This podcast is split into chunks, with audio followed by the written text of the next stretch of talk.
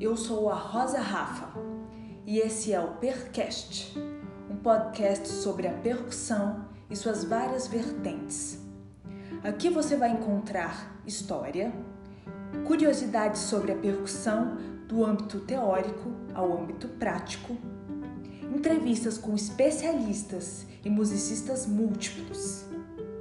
Acompanhe toda semana um episódio.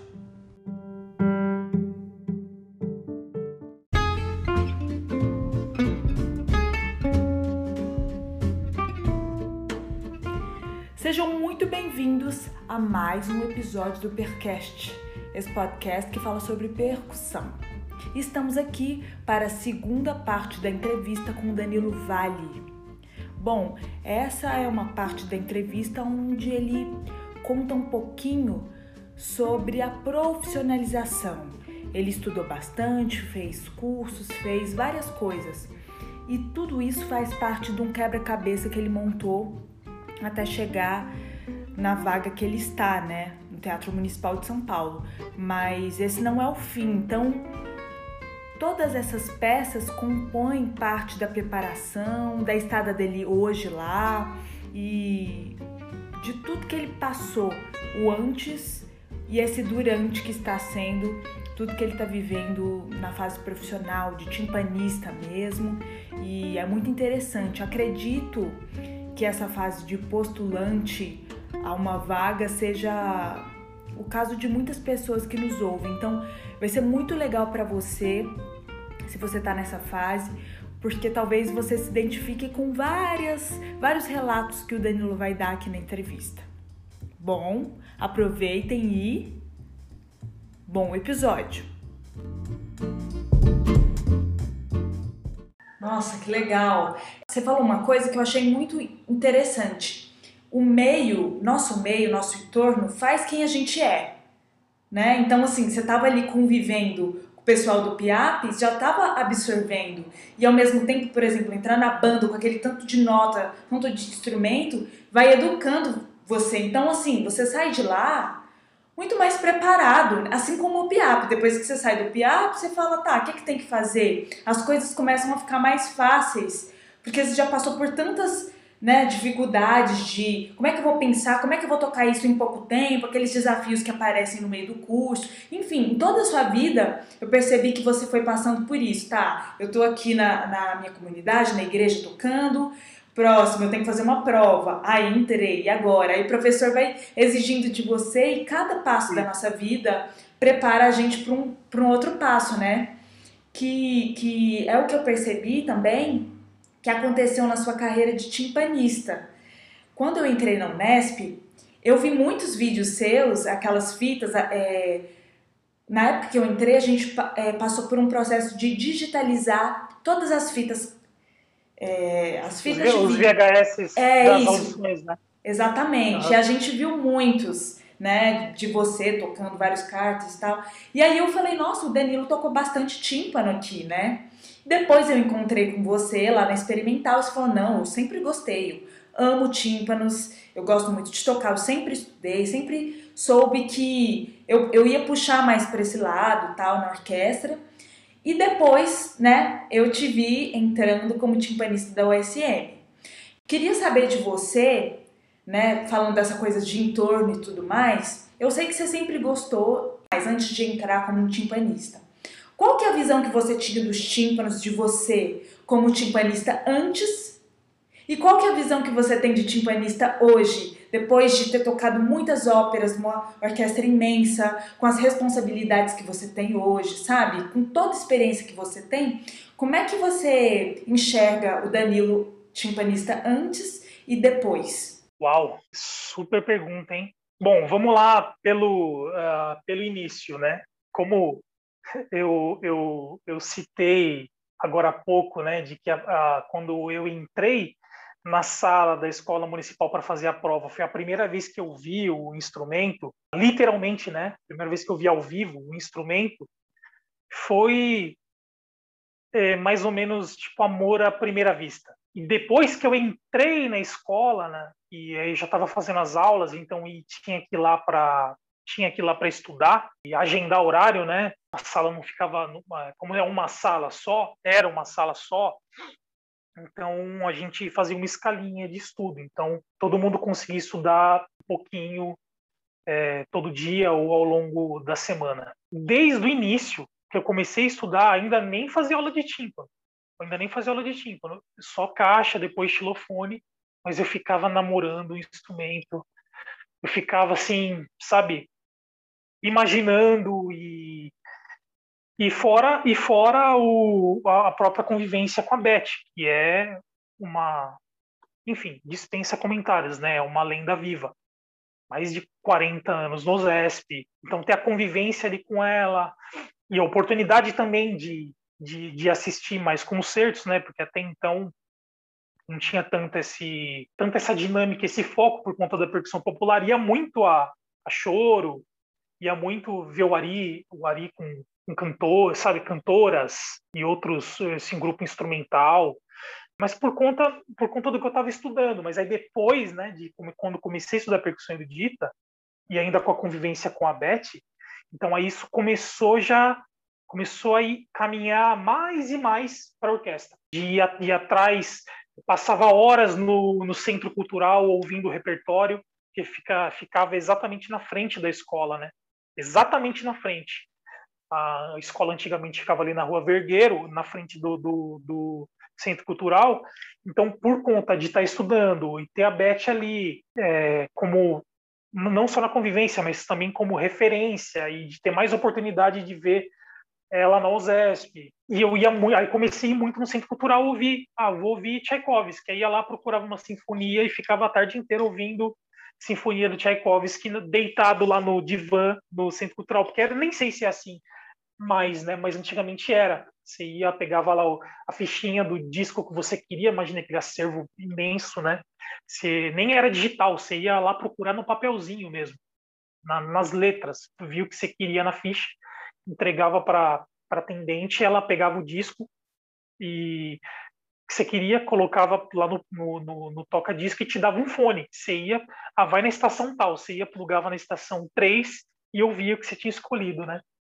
Doido, né? Como o mundo mudou. E foi assim, eu ouvi muito repertório nessa época que eu comecei a estudar, Beethoven, é, Tchaikovsky, tal, muito assim, nesse contexto. Tipo, entre aulas, ia no centro cultural, pegava alguma coisa e ficava ouvindo lá. Mais e mais eu fui me apaixonando por orquestra por percussão orquestral, sabe?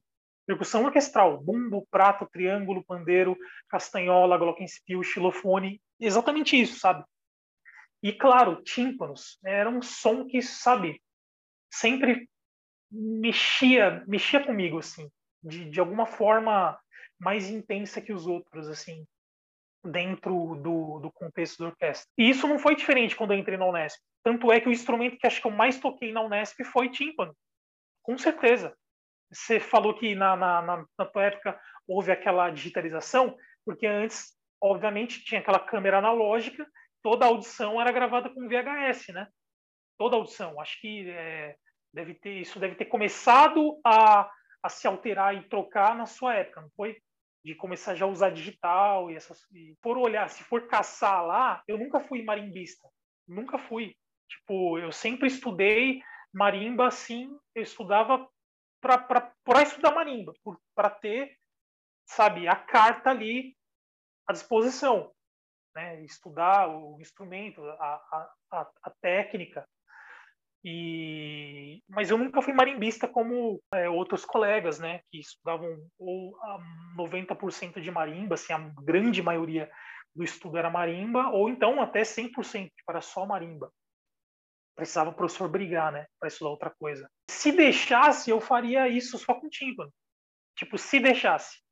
Mas é que, claro, né, eu curtia pra caramba estudar caixa, é, curtia vibrafone. É, eu, eu, também, entre os teclados, eu, eu tenho é, uma coisinha a mais, assim. E, mas não foi muito diferente. Eu continuei, apesar de estar lá naquele contexto John, aquele contexto Piap, aquela coisa super intensa, que de música contemporânea, imagina, o Piap, eu não sei é, como é hoje em dia, né? Mas naquela época era muito intenso. A gente acabava o dia morto. no dia do ensaio do Piap. Você chegou a pegar essa, isso também?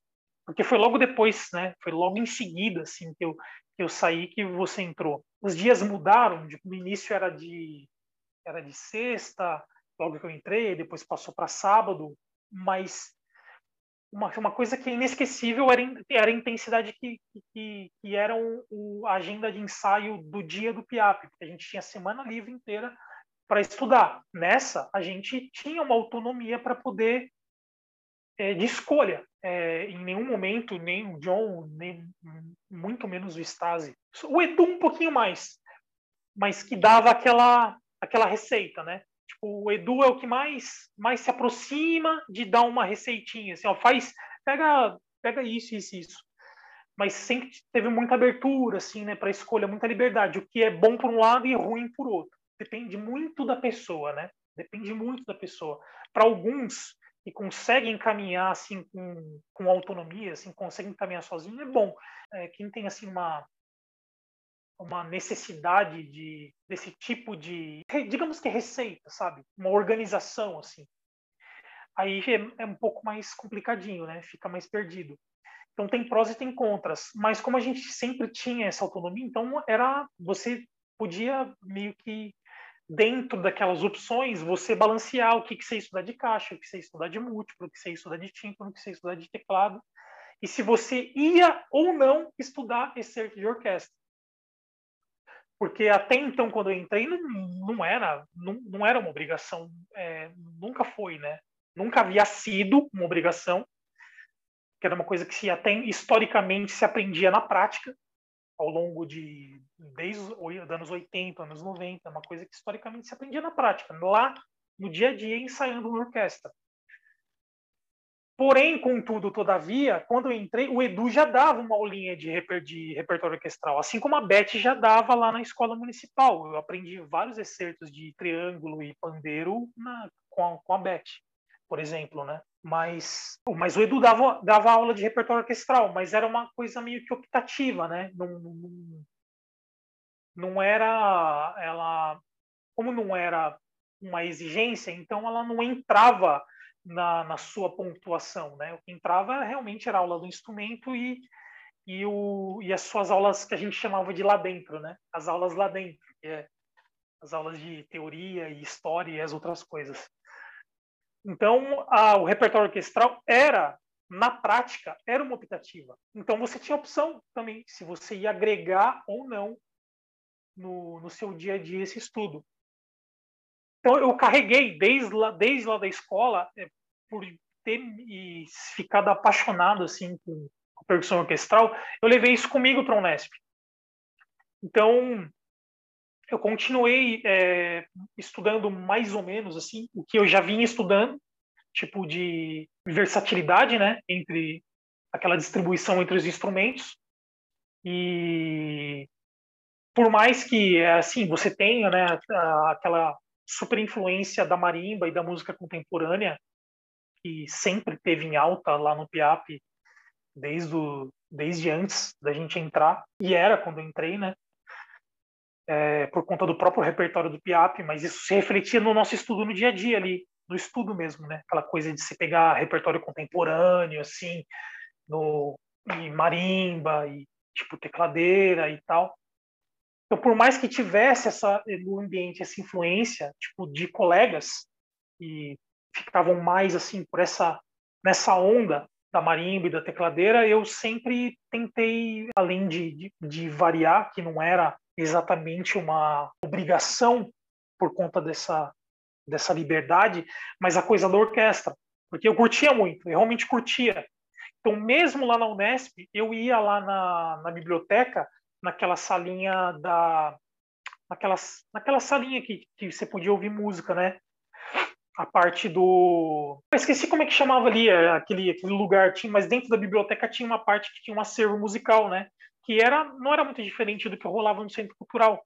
Você ir lá, pegar o que você queria ouvir e, e né, não tinha YouTube. Imagina, pegar, e ela pegava lá e o que você queria ouvir pá, e ficava ouvindo lá e tal. Tinha algumas opções.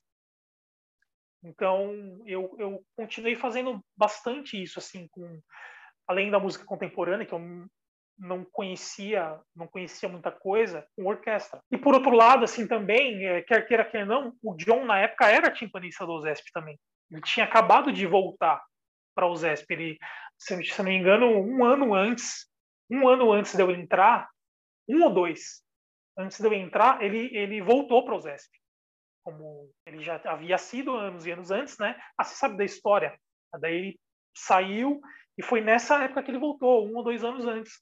Então, quer queira, quer não, tinha um John lá cheio de ah, ânimo e energia com tímpano também. E fora isso, também tinha o Bolonha, que era na época não era era assistente, não era é, não era timpanista, né? Ele era o assistente, era o, o coringa, né? Que para muitos é o emprego dos sonhos, né? Você tocar tanto parte solista de tímpano quanto de percussão. Para mim não é, tímpanos mesmo, mas para muitos é. Apesar que dá uma saudade às vezes, mas isso no cachê mata a vontade. Então, assim, voltando lá nas fitas e concluindo, realmente, com certeza deve ter sido. É, isso não, não mudou muito. Eu continuei é, prestando bastante atenção, investindo no, no, repertório orquestral e com certeza acho que dentre todos os instrumentos o tímpano continuou sendo assim o foco principal, porque eu, eu era apaixonado, curtia mesmo, né? E explorar um instrumento e além do, dos estudos e dos solos, o repertório orquestral. E aí que tá. Você, ah, como é que eu me via como, como timpanista na época? Então, na época, eu é difícil dizer porque ainda era muito ainda era muito novo, né? Sem experiência de timpanista. Você ainda é um é, postulante a timpanista, né? Tipo, um candidato a timpanista. Porque é aquela história, né, Rafa? Tipo, você só é timpanista quando você tem um cargo de timpanista. Quanto isso, você é, você ainda não é especialista no instrumento. Você é percussionista. Assim, eu sou percussionista, você é percussionista, nós somos percussionistas.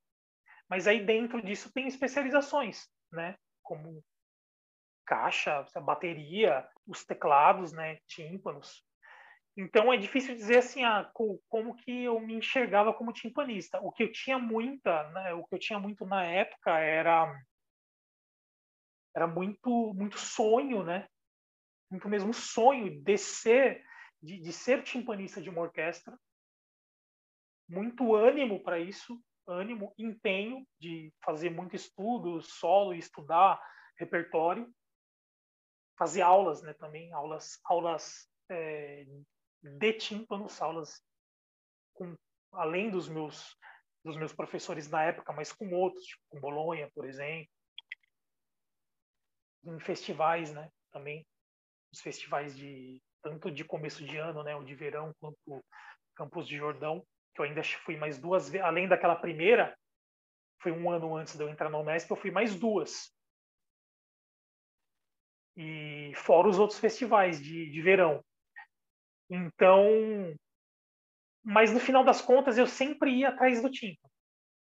No final das contas eu sempre ia uh, por, atrás dessa informação, sabe? Tipo, por mais que ia fazer aula de tudo, incluindo é, música de câmara e ensaiar com orquestra, eu sempre já ia com essa intenção de fazer aula de tímpano, de aprender mais sobre o instrumento, de aprender, sei lá, outras técnicas e ter outras também experiências até até para a gente também poder é, aquela história para você experimentar e chegar na tua conclusão, porque é difícil também você falar de técnica A, B ou C se você também nem experimentou, né? Tipo uma maneira uma, essa maneira A, B ou C de tocar antes de você não. Isso aqui é o que eu me sinto mais confortável e melhor. Eu tinha bastante ânimo, assim, bastante empenho por por conta disso, assim. Então isso acabou se isso tudo acabou se refletindo no foco. Então, por exemplo, quando eu fui pro pro, pro festival Poços de Caldas, vai, foi acho que estava no meu segundo ano fui fazer aula com o Tarsha. Eu também, eu, eu ficava, é, eu toquei tímpanos na orquestra e ficava sempre querendo é, ver ele tocando tímpano, aquela coisa, né? Assim, é, querendo entender como que era aquela técnica alemã super específica que ele ele usa, que vem do Kaskel e tal. Pude aprender bastante com ele, muito mais com o tímpano, sobre, sobre várias coisas, caixa, sobre teclados, né? Imagina, o Tasha é um monstro tocando teclado. A leitura dele, eu nunca vi uma leitura tão. Apesar que a do Sejourné também é impressionante. É, mas a leitura do Tasha no teclado é um negócio de inacreditável. E foi super bacana esse festival, aquela, aquela coisa, um festival mais relax, né, mais curto, convivência com os amigos, com o próprio Tarsha também, de fazer aulas, pude fazer música de câmara com ele, eu toquei um duo com ele nesse festival, um do, do Edu do Álvares, aquele aquele o estudo, né, o para marimba e vibrafone. Toquei isso com ele, tiveram mais algumas algumas algumas outras coisinhas que os colegas ensaiaram. E o repertório da orquestra que tinha eu toquei tímpano no, na quinta de Beethoven estância. É verdade tinha estância mas aí eu toquei xilofone. Não toquei não toquei tímpano toquei aquele xilofone super maroto da da, da estância do ginasteira que música né que música boa era um repertório bem interessante assim diversificado mas o que eu me lembro assim mais é dessas duas de tocar o, o, o timpano no Beethoven e o estância xilofone. Mas, nesse mesmo ano eu fui para Campos de Jordão, e aí quem deu aula foi o Bolonha e o Edu. Então você imagina, nossa, eu fiquei atrás do Bolonha e do Edu, eu só queria saber de tímpano, né? E com uma coisa a mais, porque até então a minha, a minha principal referência aqui no Brasil sempre foi o Bolonha. Desde que Inicialmente foi a Beth, obviamente, né? Assim como mundialmente a referência de todo mundo é o bigode, o Rainer Siegers era, né? Porque ele se aposentou. Mas imagina, a primeira vez que eu vi na televisão era o Rainer Siegers tocando tímpano, né? Acho que é, os, é pelo menos ainda na época pré-YouTube, sempre que passava assim na TV era Berlim e quem tava era ele que estava no tímpano. Se não na cultura era o Zesp, era a Beth que estava no tímpano. Então, é, as minhas referências internacionais, com certeza, é, o Rainer, o nosso, o nosso querido Bigode, foi assim a primeira assim referência, né, influência. Aqui no Brasil, a Beth a primeira. Mas assim que eu conheci o Bolonha, que eu vi ele tocando, que eu ouvi ele tocando, ele instantaneamente virou a minha principal a principal referência assim no instrumento, né? Porém, contudo, todavia, eu tinha ouvido falar de um tal de Clyde Duff. E aí começou uma saga de ir atrás de informações, do máximo de informações que eu conseguia. E lembrando que é uma época pré-YouTube, né?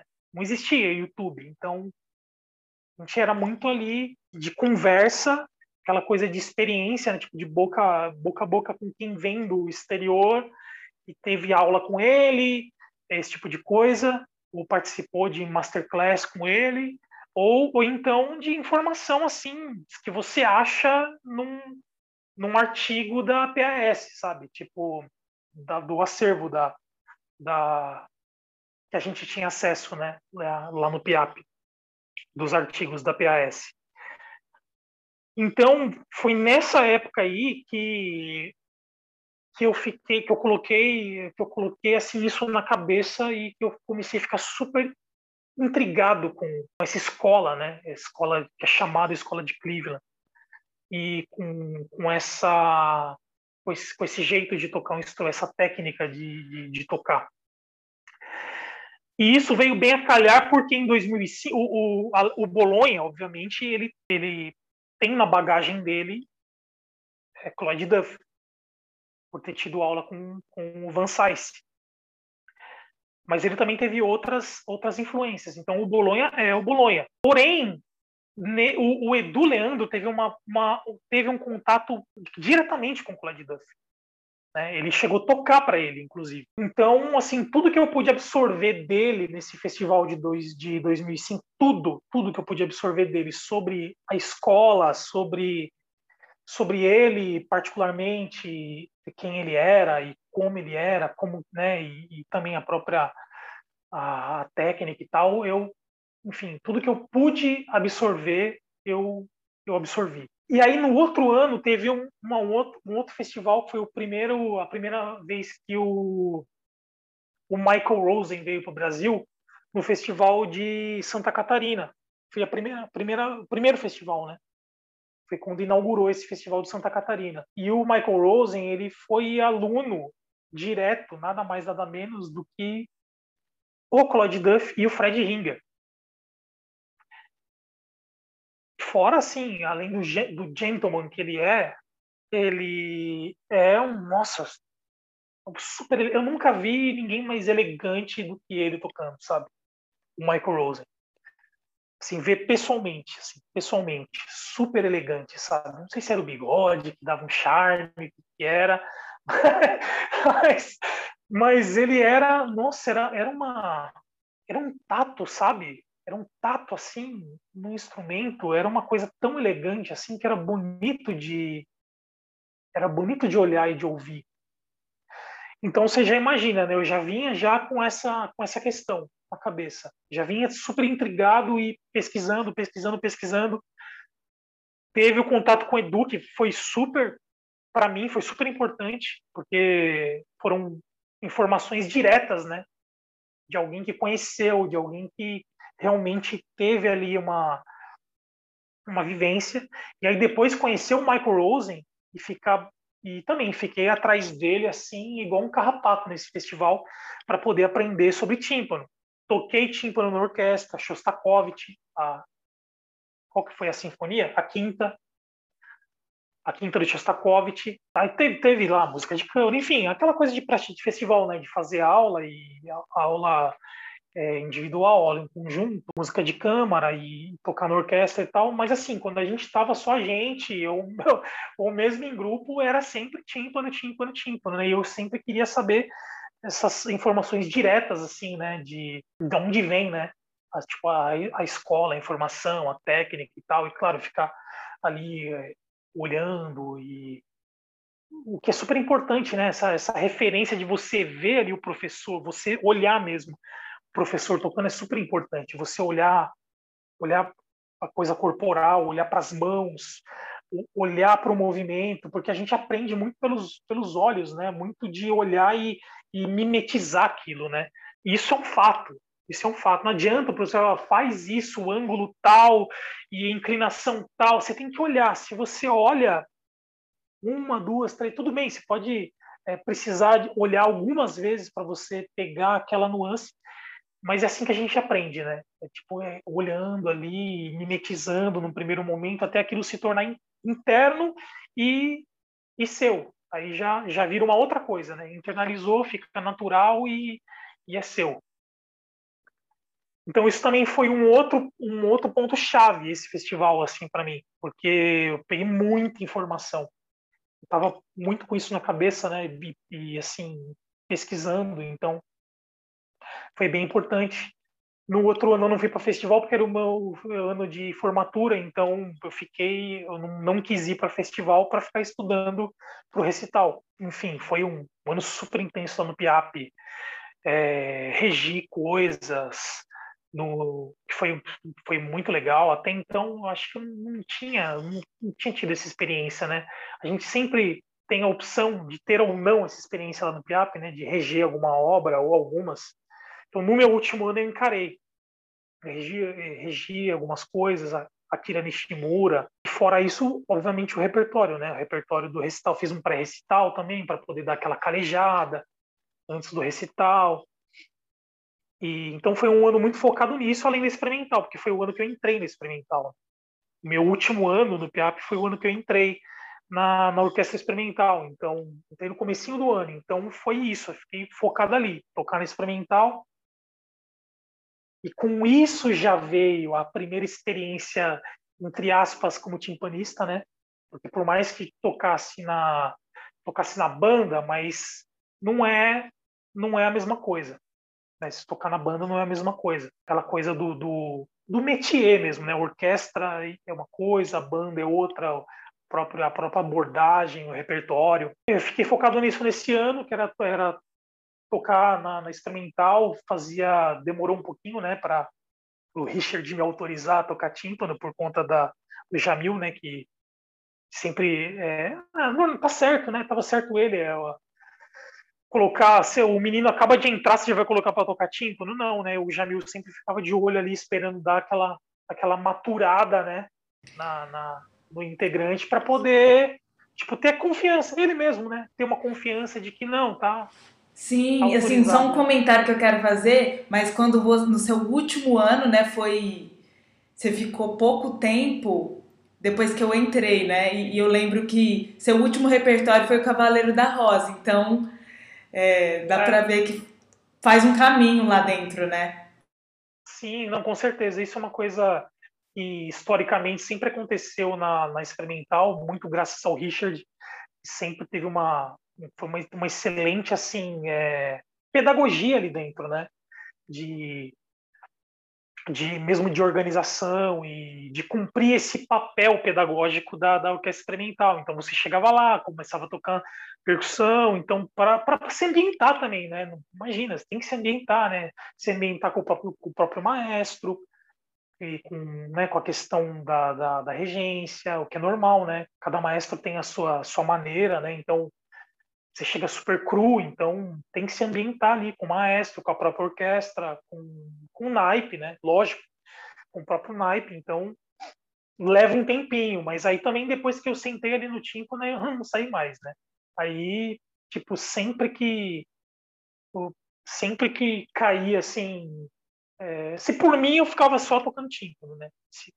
Lá na experimental mas também não, não ficava criando caso, brigando e criando caso com ninguém. Deixava lá no Richard, deixava que ele passava para mim, ou então se tinha algo muito específico, eu dava aquela aquela né, aquela chavecadinha ali e tal, mas sem criar caso com ninguém. É, não era esse o propósito, né? A gente tinha que fazer o rodízio mesmo para todo mundo tocar caixa, é, tocar xilofone, enfim, ter esse máximo de experiência ali, tanto no timpano quanto na percussão que foi ótimo, porque é uma época ótima, né? Toquei, nossa, toquei tanta coisa boa na experimental, tanta coisa boa assim de, de repertório, não só de tímpano, de percussão também, de super excertos assim. Então esse esse ano eu fiquei fazendo é, focado nisso e obviamente no meu recital. Porém no outro ano eu fui para Campos Jordão pela última vez.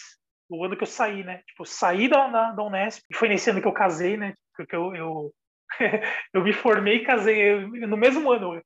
Eu fiz o recital de formatura, duas semanas depois eu casei. E aí no outro ano, eu fui para Campos de Jordão pela última vez, isso em 2008, e quem estava lá era o John e o Edu Leandro. Então foi, já cheguei com um pouco mais de um pouco mais de bagagem assim, né, um pouco um pouco mais de, de experiência, inclusive nos tímpanos. Então, foi um festival bem bacana, assim, o próprio fato do Edu estar tá lá também é, deu para aproveitar mais aquela história. Só que teve um diferencial nesse festival, um diferencial chamado Rubem Zuniga, que eu já tinha conhecido o Rubem no ano anterior, foi a primeira vez que ele veio para o Brasil, em Campos. Foi justamente o ano que eu não fui para Campos. Mas o Rafa e o Léo foram. Então foi ali que começou a amizade, né? Mas eu conheci ele no Piapa, porque depois que acabou, ele foi para São Paulo né? e, e, ficou lá uns dias, então a gente se conheceu. Porém, no outro ano, ele foi de novo. E foi aí nesse festival que a gente ficou, a, a gente fez amizade, ficou bem próximo. Então imagina, a, o Rubem, ele teve uma, uma toda uma, uma trajetória, assim, uma experiência direta com essa escola de Crivella. Né? Ele havia sido aluno do Patrício, que havia sido aluno do Tim Adams, tipo, um dos herdeiros da escola. Então, é, o fato de eu ter conhecido o Rubem naquele ano foi super importante para mim, porque não a gente é super amigo, tem o martelo, mas eu aprendi demais com ele, sabe? Eu aprendi demais com ele, tinha muitas informações. Imagina um quebra-cabeça tinham muitas informações que quem me deu a peça foi ele, sabe? As, sabe as peças que estavam faltando no meu quebra-cabeça para poder organizar assim e caraca, assim, fica tudo mais organizado. Foi foi ele que me entregou essas informações. Então a, a, nossa amizade foi muito produtiva, assim, porque eu aprendi demais com ele, demais sobre percussão orquestral e, e sobre Clyde Duff, que era algo que eu vinha já há anos já assim atrás e, e intrigado pesquisando, né? E fora que o próprio Edu, né, também já tinha, já havia no, no feito aula com ele em campus e também já já adquirido bastante informação com ele, mas de novo, assim, também, né, não foi muito diferente. Toquei também, eu e o Rubem tocamos tímpano na orquestra esse ano, na orquestra de campus, o repertório, eu não lembro, é a Shostakovich, eu toquei em Shostakovich, ele tocou com Prokofiev, foi isso. É. A gente tocou tímpano na orquestra e teve super música de câmara, imagina, o John tava lá com aquela animação, ele e o Edu, então imagina, ele e o Edu, né, os dois super elétricos, então a música de câmara foi aquela coisa assim, é, foi super divertido, foi super divertido, super intenso. E como eu já estava mais calejado, então foi um festival assim mais de boas, assim, né? Foi uma coisa mais é, foi mais relax. A gente ia, tinha tinha aula, é, aí se divertia pra caramba, já tinha também uma super experiência do PIAP, então se divertia pra caramba nos ensaios. E depois ficava estudando e à noite, à noite ia lá para os concertos. Não, é, não, não muito diferente do que foram os outros, mas o clima, sabe? Entende quero dizer? Tipo, o clima já estava por conta da própria bagagem assim dos outros, então já estava mais mais relax. E só que teve uma outra coisa diferente também nesse festival, porque nessa época foi quando abriu o concurso para o ZESP pela primeira vez, nesse ano de 2008. Então, quando eu fui para campus, eu já estava estudando, eu já eu estava já com a na mão já com, com os excertos com a lista e eu estava estudando e me preparando para esse concurso. Então, esse festival de 2008, ele, olha que coisa, né? Eu fui, assim, basicamente o festival, é, o festival inteiro foi estudando o repertório de orquestra, porque eu já, eu já cheguei lá estudando e me preparando. Então eu não, não fiz nenhuma pausa, assim, eu não parei. Sabe? Eu não parei, ah, agora eu vou, sei lá, estudar é, marimba e vou estudar aqui outras coisas e depois eu continuo. Não, continuei estudando repertório orquestral, que era o que eu, tava, o que eu, o que eu já vinha estudando. Então foi muito animal esse festival nesse aspecto, porque o Edu me deu o, tanto o John, mas quanto o Edu me deram um super amparo, assim, é, uma sustentação de fazer, sabe, para eu continuar estudando ali o, os excertos. Então, davam aula dos excertos. E tinha o Rubem ali também. Né, que também é, já, já, já era um, um expert no, nos excertos. Nesse ano ele foi nesse, nesse ano que ele ganhou também a, a prova de a prova de Belo Horizonte, né? A gente tava, a gente se encontrou lá também na, na prova, antes de campus. A gente já tinha se conhecido lá no PIAP, mas lá na prova a gente se encontrou. Gente, eu, eu fazendo para tímpano e ele fazendo para percussão. A gente até já trocou uma ideia tal, mas a gente ainda não era muito próximo. Mas chegou lá no festival, 2008, que a gente ficou bem próximo. Então eu estava me preparando para o ZESP, ele tinha acabado de fazer a, a audição para Belo Horizonte. Você imagina? Eu estava saindo, sabe? Estava assim, pelando, né? Então, nossa, quanto eu, eu aprendi nesse festival e por ficar estudando o repertório orquestral, assim, e por ter ele lá também, assim, tipo, sempre trocando ideia e dando opinião. E imagina, o John e o Edu Leandro organizaram uma mock audition para mim. Então teve uma manhã no festival que foi a minha mock audition. Então, isso foi lá pela segunda semana do festival, nem lembro direito, mas eu fiquei estudando, estudando, estudando e tal, e, e fazendo é, o possível, assim, para poder chegar na mock audition como se fosse mesmo uma audição e tal. Então, imagina, foi, eu fiz essa, essa mock audition lá em Campos, com todo mundo de banca, né? o John, o Edu, todos os alunos. Foi uma adrenalina, assim, uma super adrenalina, mas foi um baita do aprendizado. Foi um baita do aprendizado. Foi excelente, na verdade, porque eu cheguei, é, eu cheguei muito melhor, né, para a prova. Tanto da não só do Zesp, mas como a de Campinas também, que foi no... Enfim, aí a história todo mundo conhece, teve, ou teve a prova, não foi aprovado ninguém, é, nenhum candidato, né, que estava presente, e isso foi ter dois anos depois, em 2010. Mas, assim, a, a, a história, por que, que eu falei tudo isso, né? Porque tudo isso tem a ver com o meu, isso tem a ver diretamente com o meu lado timpanista, porque em paralelo eu estava na experimental e, tu, e, e, e a, em todos os momentos, inclusive os festivais e mesmo ter me aproximado do Rubem, em todos os momentos, todos os momentos eu sempre estava, eu queria é, a informação do tímpano. Então aí foi muito uma questão também de, além de ir atrás e de estudar, muito também da experiência que a experimental proporcionou também, né?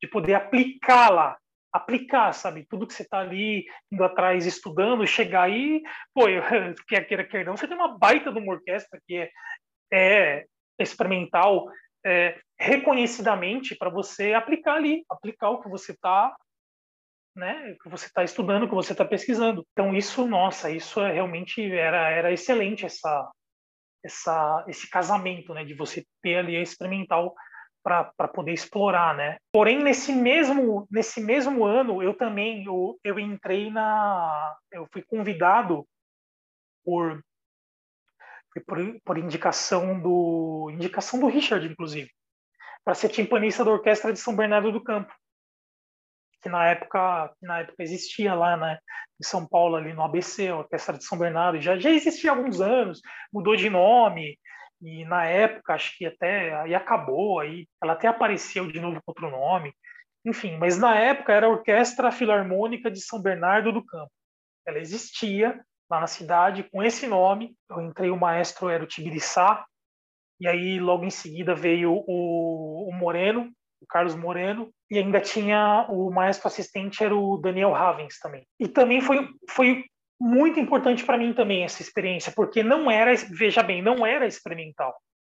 A experimental você tem os monitores e você tem os estudantes. Apesar do alto nível da orquestra, ela não é uma orquestra profissional. A Orquestra Filarmônica de São Bernardo, apesar de não, não era uma orquestra A, obviamente, é, tipo, nem B, assim, uma orquestra C, tipo, quase que é uma orquestra pequena, né? Uma orquestra assim com baixo orçamento, né? Que não tem, não, tem um programa mensal, mas que não tem atividade semanal.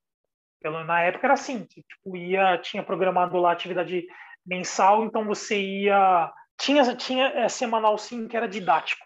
Tinha concerto didático semanal, que é contrapartida, né? Contrapartida social. Então, tinha concerto didático pelo menos uma vez por semana, pelo menos uma vez, às vezes eram, às vezes era até mais mas de concerto de repertório era uma vez era uma vez por mês. Algumas exceções duas mas aí assim para essa para esse repertório sim tinha um ensaio numa semana na semana anterior e na semana do concerto. Fora isso eram os didáticos. Mas veja bem quem estava lá? Músico do ZESP músico do teatro do, do, teatro municipal e músico do USP então já é um outro peso você tocar tímpano com músico do ZESP músico do teatro municipal e músico do USP né não é orquestra experimental. Mas, então, quer queira, quer não, foi uma. Eu toquei ali dois, dois, três anos, enfim, até acabar a orquestra. Porque eu fiquei lá, entrei, fiquei até ser extinta, né? Mudou aquela coisa que acontece no Brasil, infelizmente, que envolve política. Mudou, mudou o prefeito e aí né, mudaram, mudaram os planos junto com o prefeito e se encerrou a orquestra. Mas enquanto eu estive lá, também é, eu estava em paralelo, estava lá e na experimental, então era era tinha super oportunidade de tocar tímpanos lá em São Bernardo e, e também na experimental.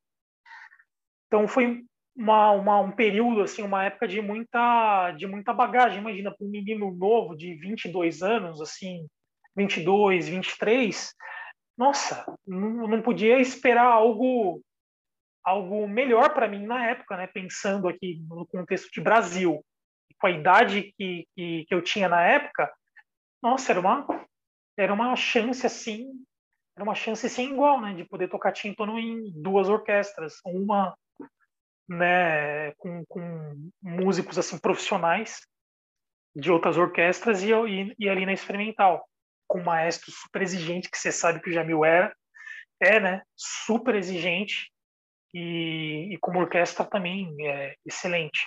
É, concluindo essa parte de, de, de do, do, do timpanista ainda, digamos que sonhador, né? Ali no início ainda começando ali, ainda candidato a, a ser de uma orquestra de peso, era muito era muito era muito isso assim era de ganhar experiência sabe? É de ter a intenção de crescer e evoluir tecnicamente dentro da escola que eu me apaixonei dentro da, da, da escola que eu fui atrás me apaixonei assim pesquisando né?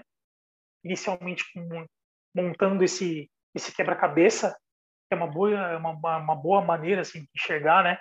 Pegando várias informações até conseguir eu, né, ter aula com o Tim Adams e ah, é isso, né? É isso. Aí você pega e consolida tudo aquilo que você vinha estudando. Era muito essa, essa coisa de, de, de buscar a experiência do repertório mesmo, porque não adianta, você só é timpanista tocando, sabe? Você só é timpanista tocando tímpano na orquestra e repertório, repertório, repertório, repertório e ganhando experiência é, ganhando experiência tocando música barroca, experiência tocando música clássica, tocando música do século XIX, tocando o Mahler, né, o preferido da, da geral, pelo menos é, da maioria, assim, pelo menos é, sempre a sempre tende para o Mahler, com razão. Então era muito essa busca, assim, acho que é, essa é a conclusão ó, de você ir é, evoluindo e, e, uma trajetória de você ir conseguindo evoluir no, no instrumento, mas não apenas não apenas assim como instrumentista, sabe, de você conseguir controlar, mas como artista no instrumento, sabe, de você conseguir meio que essa é a ideia assim no início, né, uma coisa ainda meio que ainda meio que nebulosa, você ainda não sabe exatamente qual que qual que é o qual que vai ser o final da história, como que isso vai, ou melhor, não exatamente o final, mas como que isso vai acabar se consolidando, mas no início é muito isso, é a busca é, busca por algo assim, que é pode se resumir mesmo em experiência, em experiência de você ir é, evoluindo no instrumento, conseguindo algo, uma identidade artística, sabe? E você conseguir essa, essa arte, essa identidade no instrumento e ter um, um algo mais ali de controle e, e de experiência. Isso, obviamente, muito também é um, aí outro ponto, né, que a gente volta nas pessoas foi muito também polido pelo Patrício e depois consolidado pelo Tim Adams. O Patrício, logo que ele chegou no, no Brasil, eu fui o primeiro aluno dele.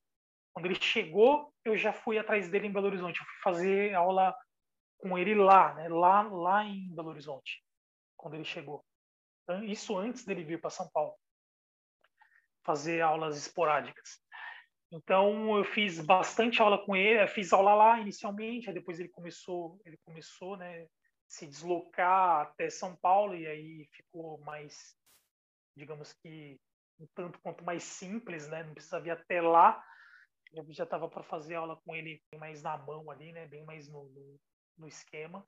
Então fiz muita aula com ele e isso foi também né, sempre focando nos tímpanos, obviamente, buscando polir até o que eu vi, o que eu vinha aprendendo e pesquisando até então. Né? Aí com ele era a busca desse polimento. Acho que talvez possa colocar com essa palavra, sabe, em busca desse polimento. Eu acho que a consolidação mesmo assim de, de ter certeza que você está no, não, eu cheguei, eu cheguei no tecnicamente eu alcancei o que eu estava buscando tecnicamente. Foi quando fiz aula com o Tim Adams, né? Que aí sim, não, eu cheguei aonde depois de todos esses anos atrás, estudando e pesquisando, realmente acho que eu fiquei é, mais certo assim de que tinha conseguido, né? De que tinha conseguido internalizar essa essa maneira é, maravilhosa assim de de tocar um instrumento, não, não só de tocar, né? Mas de aqui a ideia do instrumento, né? Aquela coisa que vem antes, o pensamento sobre o instrumento, a ideia e, obviamente, vai vai se manifestar ali é, na prática sonoramente. E aí falando agora como como timpanista da, de uma orquestra como a OSM, eu não poderia é, eu não poderia ter ficado mais satisfeito e feliz porque imagina a orquestra do Teatro Municipal, ela no Brasil, ela é única, né? Ela é única porque você tem uma orquestra que faz concerto sinfônico, óperas e balés né? Porque você está no Teatro Municipal, que é uma casa de ópera, junto com o Teatro Colón da Argentina, são as duas casas de ópera da América Latina, né? As duas principais. Tem essa estrutura, tem essa estrutura, né? De, de tem que tem corpos estáveis, né? Tem balé e balés, tem coros, que tem orquestras.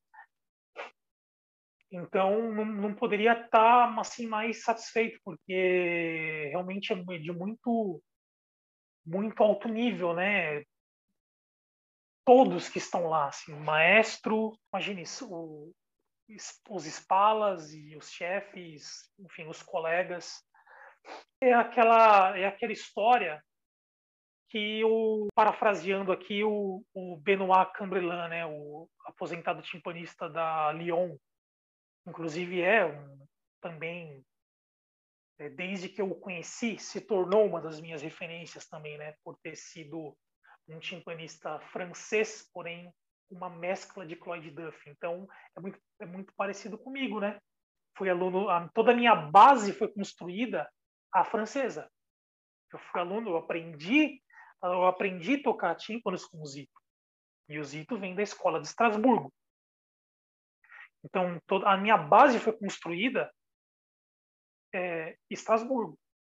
Né? Eu entrei na Unesp tocando a super a lá Estrasburgo. E assim ficou por um tempo, até né, começar a abrir a cabeça e experimentar outras coisas, né? coisas mais, mais americanas, do, de, tá seguindo a linha do John e do Edu mais Vic, etc. Mas até eu começar a minha saga, né? Mas o que, o, que, que eu estava dizendo, do, parafraseando o Benoit, você só se torna... É, eu me tornei timpanista tocando tímpano na orquestra. A gente falou até agora, né, de toda a coisa do experimental e também São Bernardo, aquela, né, aquela busca pela experiência, porque afinal de contas você só vai entrar numa, numa grande orquestra com, fazendo uma audição e para você fazer a audição não adianta você ficar estudando, estudando, estudando ali sem nunca ter tocado um instrumento na orquestra, né? Como é... Difícil, né? Difícil. O cargo de timpanista ele é muito é, ele, é muito difícil por isso, porque você só é timpanista quando você entra numa orquestra. Só que para você entrar, você passa por uma audição que você precisa ter, ter tido o um mínimo de experiência tocando tímpano em orquestra. Sim, ah, o tímpano é muito relacional, né? Ele se relaciona muito, ele não, não faz música sozinho. Exatamente, você só você depende demais da, da, da do repertório, né? Depende demais. Então você precisa ali do, do mínimo de experiência. Então havia toda essa expectativa, né, de se construir essa experiência para quando chegasse a audição e quando chegasse a oportunidade, as oportunidades, né? Quando eu cheguei para a prova da da OSM,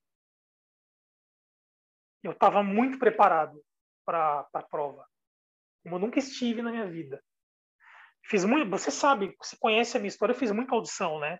Acho que todos nós, todos nós, talvez com raras exceções, com raras exceções que a pessoa tá lá super cru e aí de repente entra numa prova, sabe?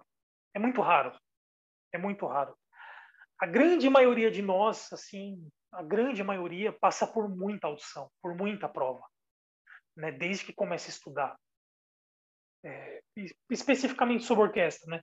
Começa lá, né, no, no, nos, nos, é, nos, grupos, nos grupos é, pedagógicos, né, tipo experimental, experimental e entre outros. E mas aí é, começam é, tem as academias da vida, tipo como tinha antigamente os USP, e, mas aí começam a aparecer, começam a aparecer as provas de verdade, né? A verdade verdadeira, assim, do mundo real, né?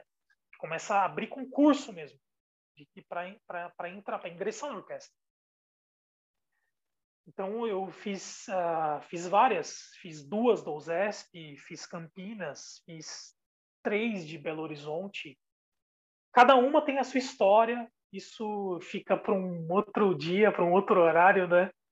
Cada uma tem a sua história específica, tem o seu roteiro, teve, teve o seu preparo né, pessoal e teve ali a, o momento da audição com a sua com, com, com, com aquela experiência, aquela vivência. É, e o aprendizado, né? Acho que acima de tudo o aprendizado, porque audição é isso. Audição é, é, é uma audição atrás da outra, é a, é a experiência, né? Depende muito, é aquela coisa extremamente relativa. Depende muito do dia, depende muito do seu estado, e tem muita coisa, por mais que haja um controle do preparo, não adianta. O acaso existe. O acaso ele está aí ao nosso redor. Então você chega na hora, sempre vai acontecer alguma coisa que você não não está esperando. Por mais que você tenha uma super orientação e tenha controle no preparo, chega na hora, sempre acontece alguma coisa. Sempre acontece alguma coisa. E essa coisa pode te acabar com, com o seu emocional ali na hora. Pode acabar com o seu preparo, né? Então, nessa hora, você tem que ser o Batman. Batman com preparo é invencível. Nessa hora, por mais que você... Você tem que ter o preparo, é o mínimo. Né? É aquela história, é o mínimo o preparo. Mas tem que também ter a consciência e justamente por conta da flexibilidade, para haver flexibilidade de que as coisas acontecem, sabe? Pode chegar na hora e algo acontecer que você não tá não não não tá controlando e não estava esperando e que não deixar isso te de repente te atrapalhar ali é, a tua adrenalina e emocionalmente e tal. Então eu cheguei muito preparado e eu fiz as duas provas, né, para o OSM, tanto a de tímpanos quanto a de percussão. A de percussão aconteceu antes e aí depois teve é, dias antes e depois a de tímpanos. Ah, a Márcia fez também os dois. Eu acho que só, eu acho que só a gente. Eu não me lembro, não me lembro de mais ninguém que tivesse é, inscrito nas duas. Mas a, mas a Márcia, sim, é, eu me lembrei. A gente fez as duas, tanto para tanto para percussão quanto para tímpanos. Então, como chegou, chegou lá, vamos lá. Primeira, né? Primeiro foi a de percussão. E eu toquei, eu assim particularmente, né, falando de mim, toquei super bem. Acho que eu nunca estive tão preparado, assim, tão pronto, sabe? Tão pronto para a audição. Nas duas, tanto, na, tanto em uma quanto na outra. E fui super bem na, na, na percussão. Fui pa, passei do biombo, fui para final e o resultado o resultado saiu. Então ela foi, acho que se eu, se eu não me engano, foi numa sexta e num domingo. Foi tipo uma, uma um round na sexta, aí teve sábado de intervalo, teve um, um round no domingo Aí teve a segunda de, de intervalo e já com resultado, com resultado. E aí acho que foi na, se não me engano, na terça de Timples. Daí, enfim, fui fui para final, toquei super bem. Aí sábado teve o segundo round lá, outros candidatos, aí chegou na segunda-feira teve o resultado. Eu fiquei foram aprovados dois e eu fiquei em terceiro foi aprovado o Thiago e o César. E eu tinha ficado em terceiro. Aquilo, num primeiro momento, num primeiro momento, eu fiquei. É, ah, normal, né? A gente fica chateado. Você, você quer ser aprovado. Só que no outro dia tinha prova de tímpano. E eu tava, tava muito seguro. Da, eu tava muito seguro para essa prova. Assim como eu estava para de percussão também. Só que, assim, é, eu acho que eu estava num momento muito bom, assim, é, também mentalmente, sabe? Muito estável, estava mentalmente é, bem preparado. Então, aquilo não me abalou. Eu fiquei, obviamente, né, chateado, porque você é humano, mas ah, vamos que vamos, tem a prova de timpani, eu quero ser timpanista, né? Afinal de contas, eu quero ser timpanista da orquestra. Então agora é, é minha chance. E o Tim Adams me falou antes de eu, de eu voltar para o Brasil, falou: chegar na hora da prova, tipo, é showtime. sabe? Showtime. Dá um show. Tipo, não fica, sabe, não fica tentando agradar, fica, sabe, elaborando. Dá o seu show, sabe? Você tá, chega lá, você está preparado, está pronto, dá o seu show, mostra que você é timpanista e que, que você já tem a, a experiência e que você está lá para entrar na orquestra e showtime, showtime. O que, que ele queria, o que, que ele queria dizer com isso? É acredita em tudo que você, tudo que você estudou, sabe? Acredita em tudo que você idealizou da música também. Fica também, né, criando é, neura assim do que, que o maestro está querendo é, escutar ou do que o, do que os chefes estão querendo escutar. Você, afinal de contas, previamente tudo isso já foi, né? Tudo isso já foi elaborado, tudo, todas essas ideias, tudo já foi listado ali e as interpretações, enfim, você chega lá com a sua com a sua ideia, com a sua proposta, porém aberto para alteração, porque o maestro pode pedir alguma alteração, então é aquela velha história, você tem que chegar lá mostrando que você o que você acredita, qual que é a sua ideia, qual que é a sua proposta, porém flexível, porque porque é, aconteceu, é, aconteceu, né? Vai acontecer sempre e aconteceu comigo. O maestro, o Nashling na ocasião, né? O John Nashling, falar, ah, pode fazer esse trecho um pouco é, tocar um pouco mais é, lento, por exemplo, sabe?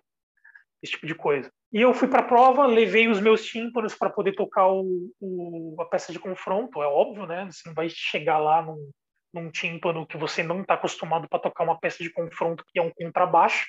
Você fica ali o tempo inteiro pedalando no instrumento. Então, levei, cheguei lá, descarreguei, fui, tomei um ar, me, me troquei e vamos, vamos lá para a espera né, do primeiro round. Teve a peça de confronto, toquei super bem, aconteceu algo incontrolável. Isso também, eu acho que é, devo ter comentado isso com pouca gente até hoje, mas é, olha que interessante. Eu estava em casa, eu tenho, eu tava meu, tenho meu banco, eu estava acostumado com um feeling de banco. Olha que coisa, o banco. O banco estava acostumado com uma sensação de banco. Não estou falando de altura, de sensação mesmo, de movimentação e principalmente de encosto.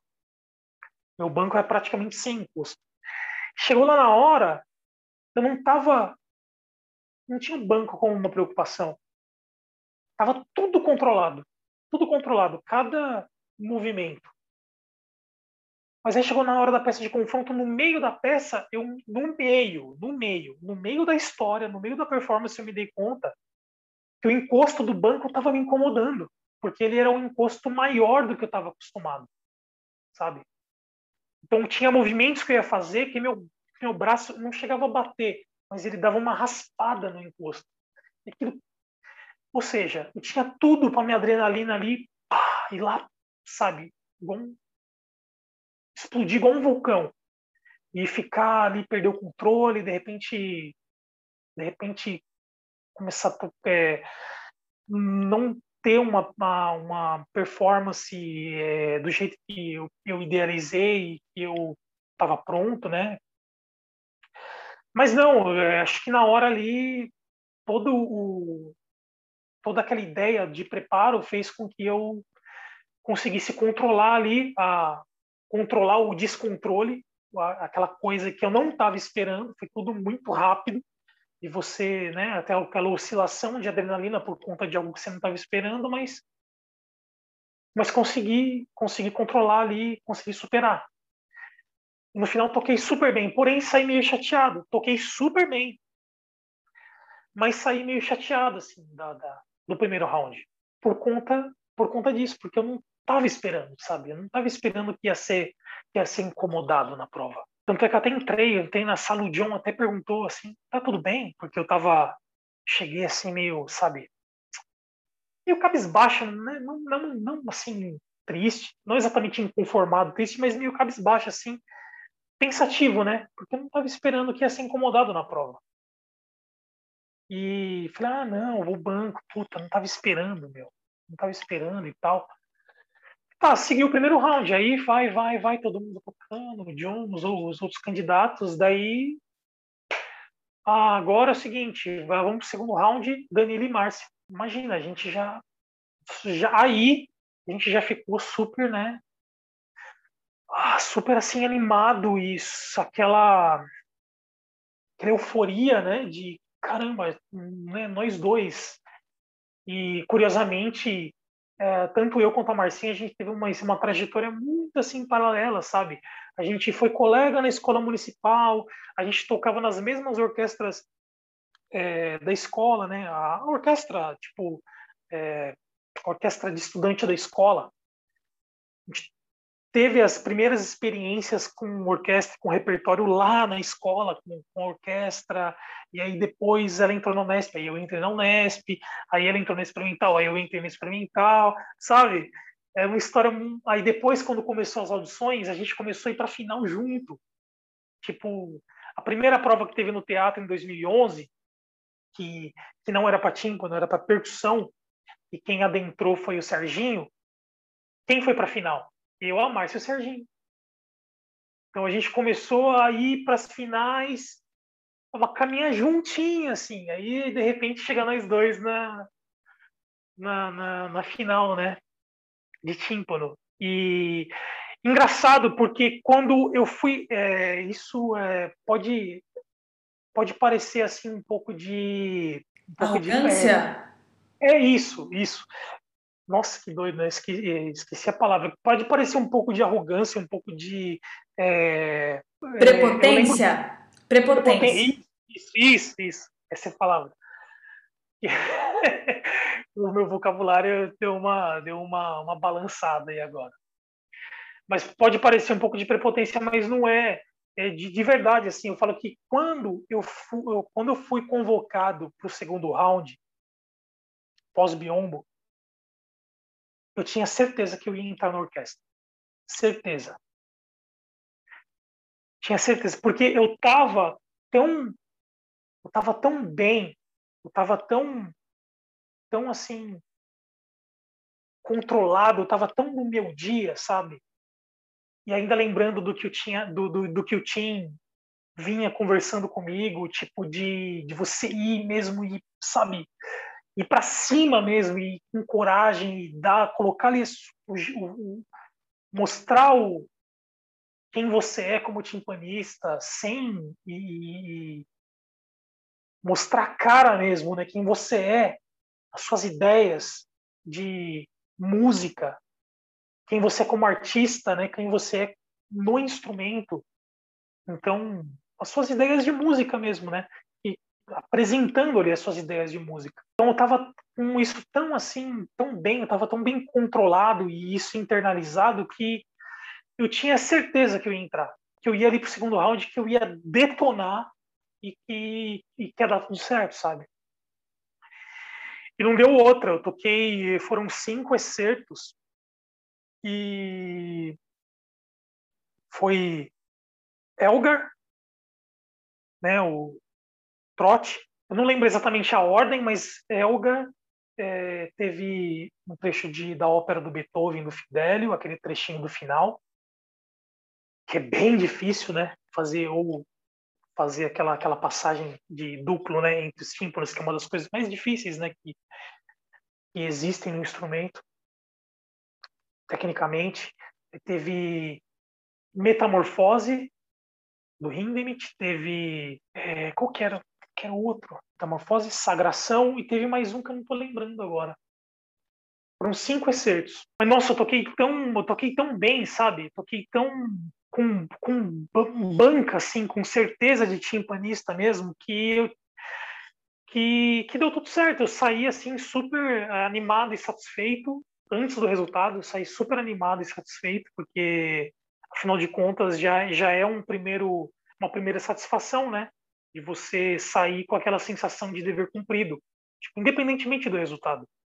Só de você sair com aquela sensação de caramba, olha, deu tudo certo, tipo, deu tudo certo, tudo que eu estudei a vida inteira, sabe, tipo no instrumento, é, com todos os professores e tudo que eu estudei de repertório de orquestra, tá aí. aí, tipo, foi nessa prova. Tipo, eu toquei muito bem, tudo muito com muita certeza. Assim. E acredito que a Márcia também não tenha sido muito diferente, porque logo em seguida veio o inspetor e deu o resultado para ambos, né? Ambos estão aprovados, aí veio o Nashrin, dar parabéns para para gente, e aí e curiosamente nesse mesmo dia, curiosamente, depois do almoço, o, o, o maestro o já pediu para um de nós ficar no ensaio do de uma ópera do Verdi do Fausto do Verdi. A orquestra tinha acabado de tava, tava come, tinha acabado de, de, começar a ensaiar, tipo, era a primeira era a primeira primeira semana de ensaio, primeira semana de ensaio do, dessa ópera. E o maestro pediu encarecidamente lá se se possível, né, se a gente tivesse agenda ali para já para aquela semana, se um para um de nós ficar lá no já no ensaio, no dia da audição, já ficar lá no ensaio.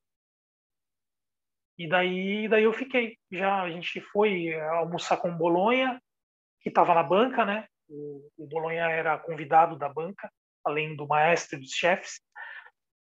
E a gente foi almoçar e aí depois já voltei para ensaio. Ah, que doido, né? Muito e, legal. E, e, eu sei que assim de lá para cá a experiência de, de tocar ela é ela foi foi sendo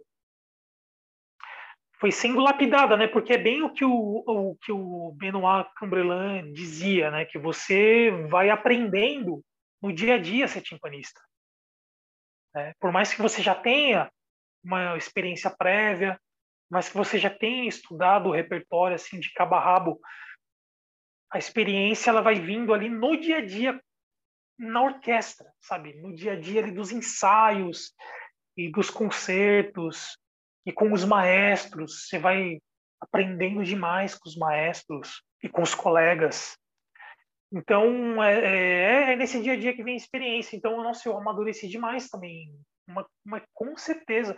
Principalmente, é, ainda tô, imagina, ainda até acho que até o final da carreira, se sabe, se tudo der certo, assim como a como a Beth tocar mais de 40 anos no ZESP, se tudo der certo, poder ter essa honra de ficar também mais de 40 anos na, na, na orquestra, porque eu, eu amo a, tocar na USM, justamente por conta da versatilidade de você poder tocar é, Mahler, de você poder tocar ópera, sabe, tipo um palhate da vida, que é uma das minhas óperas favoritas, de você poder tocar um balé, sabe, tipo uma, como a gente fez a, antes de, da pandemia, imagina, Sabe quantas vezes eu toquei a Sagração da Primavera? Chuta. Umas Número. três. Eu toquei umas 20 vezes, Rafa, a Sagração da Primavera com um balé da cidade, dançando em cima e a gente no fosso. Então você pensa, 20 vezes, meu, foi uma experiência assim, uma super experiência assim como como timpanista, como como artista, né, como músico, imagina você poder ter a, chance de tocar 20 vezes a sagração. Assim, eu estou arredondando o número, pode até ter sido mais, ou talvez um pouquinho menos, 18, 19, mas sem brincadeira, porque foram duas temporadas. Foram duas temporadas de, com o Balé da Cidade. E, inclusive, com, com imagina, é, recentemente aí o, o Ismael Ivo é, partiu né, e faleceu aí esses dias. E, e, na época ele era o diretor do balé da cidade. Ele era o diretor, mas um ícone, né? Um brasileiro ícone da dança.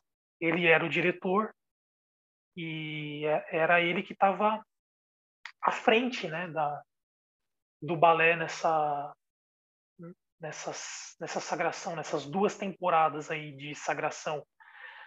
E pô, aconteceu isso infelizmente, mas é que memorável, né? Se pensar, se ter uma chance para a orquestra inteira, para o balé, para todos, todos os envolvidos, para o maestro, para a orquestra toda, você poder fazer duas temporadas, tipo, que dá um total de umas 20 apresentações, meu, de sagração, com balé lá, lá em cima do palco, dançando, e a orquestra fritando lá no fosso, sabe?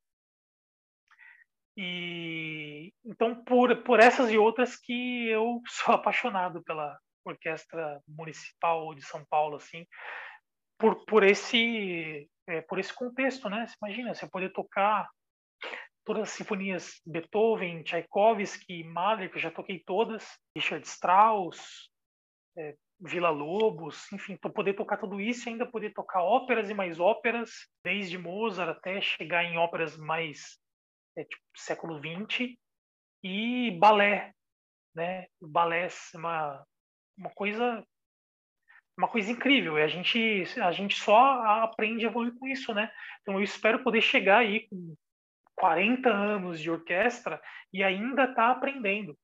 E ainda tá, sabe, ainda tá descobrindo ter coisas assim descobrindo na na no instrumento, nas obras, nas músicas. Porque é, é isso, né? Ali no dia a dia na orquestra que você vai. É, é, o timpanista vai sendo forjado. Por mais, né? Como a gente falou, concluindo, por mais que exista experiência prévia, por mais que exista é, o estudo, por mais que exista audição, cachê e etc e tal, mas é ali, é no, é no, no dia a dia na orquestra, com toda essa experiência, se vai, vai evoluindo, vai vai sempre aprendendo, sempre evoluindo com maestros, com, com colegas. E, e, outra coisa também, e aí para concluir, é, você vai se tornando mais e mais você mesmo. Sabe? Isso é uma coisa muito, muito satisfatória, assim, de você conseguir, eventualmente, quando de repente você é, ouve uma gravação da orquestra, ouve um vídeo, você vê você cada vez mais e mais você, sabe? É, com a sua identidade, com o seu, com o seu estilo, sabe? O seu estilo de movimentação, de, de, som. É, isso é muito, assim, é, além de ser algo muito divertido, né, que, que dá um ânimo na gente, assim, né, é bem é, um ânimo para, para estudar, para tocar, é, aquela lenha, né, aquele, aquele carvão ali na, na locomotiva, mas também é muito satisfatório, né? Você ir observando, né, todo esse caminho e com, com, conforme como você vai se ao longo dos anos se moldando. Porque de fato, né, eu vejo eu tocando na época do Piap e não tem nada a ver com o que eu toco agora. Eu, eu curto igualmente, sim, igualmente eu curto, mas não tem nada a ver com o que eu com que eu toco agora. É, inclusive era bem bolonha na época. Você vê assim os vídeos da época era bem bem bolonha assim. Sim, entendi. Mas hoje em dia já é bem mais é bem mais é, não é, não é, tem muito Duff, né? Obviamente por conta de toda a minha história aí com em relação a isso. Mas hoje em dia é muito Danilo assim. Sim. Nossa, muito, muito legal você construir tudo toda essa história, né, para mostrar quantas peças tem, né? Não tem uma não é uma coisa ou outra uma resposta, é uma junção de várias coisas. É muito legal ver isso. É, para enfim, para todo mundo refletir a respeito e, e, se revisitar, né? Eu, eu fico muito agradecida pela sua história, por você ter compartilhado de uma forma tão detalhada, porque existem muitas coisas que você falou sobre a quantidade de testes que a gente faz, sobre é, o acaso, né? Que a gente acha assim, não, estou muito bem preparado, de repente não passa, não entende que isso pode acontecer. Então, essa experiência traz muita leveza também, porque você sabe, você passou por tudo isso. E sem experiência é impossível saber dessas coisas. Então, eu agradeço muito por toda todo esse discurso que você trouxe. Acho que vai ser de grande valia para todo mundo, mas principalmente para mim, eu sou a primeira que sai ganhando e, e agradeço. Eu acho que de repente a gente pode até combinar uma outra conversa sobre outros assuntos, porque eu acho que você tem muita coisa aí para dizer. Oh, com certeza, seria uma, uma alegria, uma honra igualmente, assim, assim como foi agora esse, esse bate-papo aí super super gostoso contigo. A gente pode combinar aí uma, um outro dia, uma outra hora para conversar sobre outras coisas.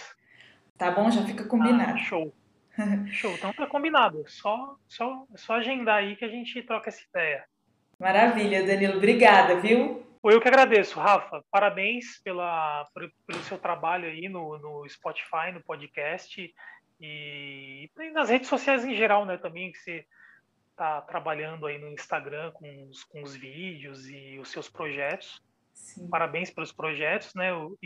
Agora, no caso especificamente pelo Percast. Sim, e, e obrigado pelo convite. É uma alegria aí, de novo, né? Uma honra estar batendo esse papo contigo. E tem, que é uma pessoa que eu conheci também, super novinha, né? Na época, menininha, é. lá, no, lá em Tatuí. Sim, em Tatuí, né? Foi. Na época tinha, tinha acabado de entrar no PIAP, tava lá naquela, toda aquela aquela intensidade do PIAP, né, fazendo, participando dos festivais, de encontrar você lá em Tatuí pela primeira vez. Sim. Super menininha. Aham, uhum, nossa. E faminta também, faminta por esse universo sim, sim, que você estava. Sim, não, eu, eu lembro bem, nossa, eu lembro bem, assim, da, do seu do seu ânimo, da sua paixão de, de, de, participar da, lá das, das masterclasses, de, de trocar ideia com o pessoal e nos concertos. É a nossa história, né? Sim, tamo aí, Tamo aí, tamo junto.